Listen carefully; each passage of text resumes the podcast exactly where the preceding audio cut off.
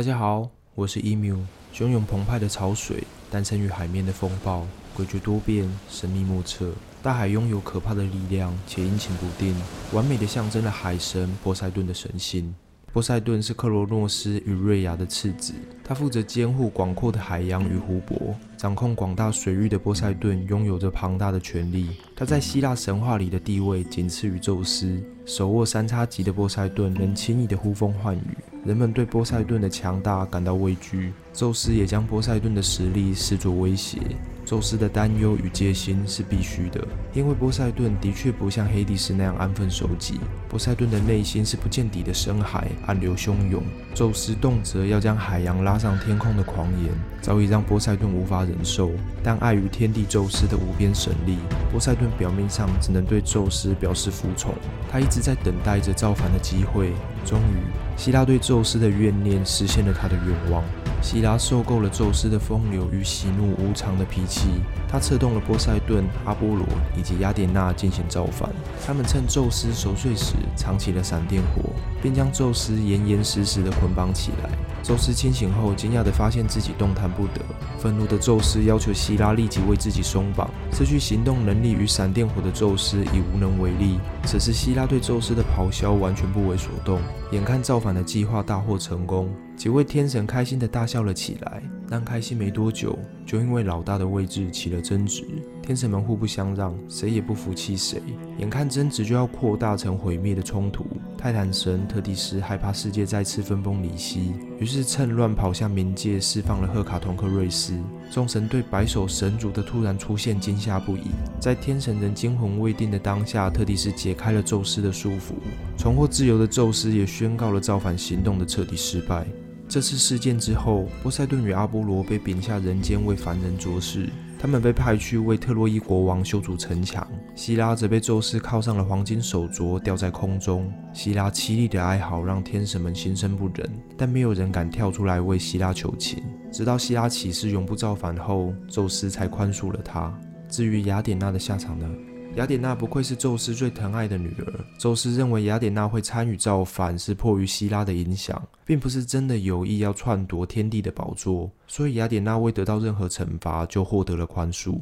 希拉厌恶宙斯喜怒无常的情绪，但要说反复无常的脾气，波塞顿基本上并不亚于宙斯。当波塞顿驾着黄金战车在海面上奔驰时，能抚平海上的怒涛，海豚与鲸鱼也会在他的身旁跳跃。这和平安详的景象展现了波塞顿亲切的神性，但当波塞顿不开心时，他会毫不留情地引发地震与大海啸，甚至还会召唤出恐怖的海怪，残忍地吞食无辜的生灵。雅典娜和波塞顿曾在阿提卡地区争夺守护神的位置，最终人们选择了象征和平与富饶的雅典娜，并用雅典娜的名字为雅典城命名。这让落败的波塞顿极度的不满，他因此引发了大海啸，淹没阿提卡地区。直到宙斯出面调停，才平复了海神的愤怒。阿提卡地区毕竟三面环海，人们不仅对波塞顿心怀畏惧，也很需要波塞顿的保护。于是，人们在苏尼恩甲修筑了一座波塞顿的神殿。古希腊的渔民和水手在出海前都会到此祈福。这座神殿也是阿提卡地区仅次于雅典娜神庙的重要建筑。掌管着辽阔水域的波塞顿，也有着如同大海一般的丰沛情感。对于爱情，他也有着义无反顾的执着。他也曾像黑帝斯一样霸道的强抢民女。波塞顿的王后安菲特利提原是一位海中仙女。在某个晴朗美好的日子里，安菲特利提和她的几个姐妹在纳克索斯岛上悠闲地跳着舞。路过该岛的波塞顿看到了安菲特利提曼妙的舞姿，便对安菲特利提一见钟情。为爱疯狂的波塞顿激动地朝人群扑去，突如其来的举动让众人惊吓不已。海仙女们纷纷潜入了海底，波塞顿怎么可能轻易放下道口的猎物？他立即派了一只海豚上前去追踪安菲特利提。海豚可是天生的游泳健将，安菲特利提用尽全力仍无法摆脱海豚的追逐。安菲特利提精疲力竭后，只好乖乖地坐到海豚背上，认命地回去当波塞顿的新娘。但波塞顿可不像黑帝斯那样专情，在感情。上他更像是宙斯，喜欢到处拈花惹草。若希腊神话里的第一渣男是宙斯，那第二渣男绝对非波塞顿莫属。且在传说里处处留情的波塞顿，甚至还创造出了一个有着高度文明的国度。这部影片的最后，我们就来谈谈这个神秘的国度吧。在柏拉图的对话录中记载，大约公元前一万两千多年前，直布罗陀海峡的对面有着许多的岛屿，且在那些岛屿的对面又有着一座相当巨大的岛。波塞顿爱上了这座大岛上的少女，和这位少女生下了五对双胞胎，他们的长子名为阿特拉斯。阿特拉斯被拥护，成为这座大岛的最高统治者。这座岛与其所处的海洋都用了他的名字来命名。这片海洋就是我们所知的大西洋。至于阿特拉斯所统治的广阔大陆，人们则称呼它为亚特兰提斯。波塞顿将亚特兰提斯分成十个区域，并交由他的十个儿子来管理。亚特兰提斯的矿产资源非常丰富，且统治者都十分的贤明且充满智慧。亚特兰提斯很快就成为了非常富强的王国，他们的科技成就完全吊打了当代的其他国家。在当时，亚特兰提斯不仅已发明出了飞行器，对天文概念也有了相当程度的理解与认识。亚特兰提斯的人民拥有优渥的物质生活。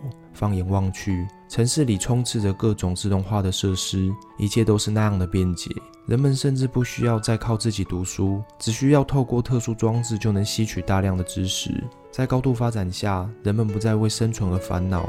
部分人们开始探寻更虚无缥缈的生命意义，也有部分的人因不再需要为生存努力而迷失方向。精神的空虚导致人们大量服用迷幻药物。亚特兰蒂斯人逐渐沉溺于物质生活里，最终背弃了原本的道德与信仰，发动了一场可怕的战争。亚特兰蒂斯人越过了直布罗陀海峡。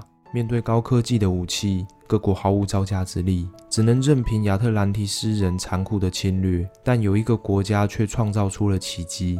雅典人视死如归的抵抗精神，竟然守住了希腊的土地。可是被击败的亚特兰蒂斯人并没有就此放弃，他们集结了一支更大的军队，准备与雅典再战。但这时却发生了一场不可思议的巨变。亚特兰蒂斯的腐败与对神灵的亵渎，已到了宙斯无法忍受的程度。宙斯一怒之下，在亚特兰蒂斯引发了洪水与大地震。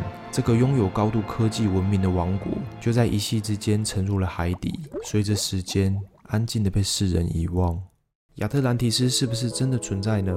这是一个很有趣的话题。近几十年来，人们只要发现海底遗址，几乎都会怀疑是亚特兰提斯文明的痕迹。也有另一派的说法认为，亚特兰提斯只是柏拉图的想象。柏拉图想透过理想国的毁灭，来暗示与勉励当时逐渐腐败的雅典。真相为何，至今仍争论不休。若要我说，我更倾向于相信亚特兰提斯的存在。毕竟，深海里现今仍有着太多未知的谜。浩瀚的大海里，若真的藏有秘密，我完全不会感到压抑。说到压抑，我反而压抑宙斯偏心的程度。我个人怀疑亚特兰提斯的沉默，并不是因为什么亵渎神灵、人民的腐败，而是因为亚特兰提斯人得罪了雅典娜守护的城市啊！毕竟，宙斯偏袒雅典娜也不是第一次。宙斯这明摆着的打压、刻意的偏心，也能理解波塞顿为何经常显得愤恨难平了。或许波塞顿也不是这么爱发脾气，只是宙斯和雅典娜有时真的太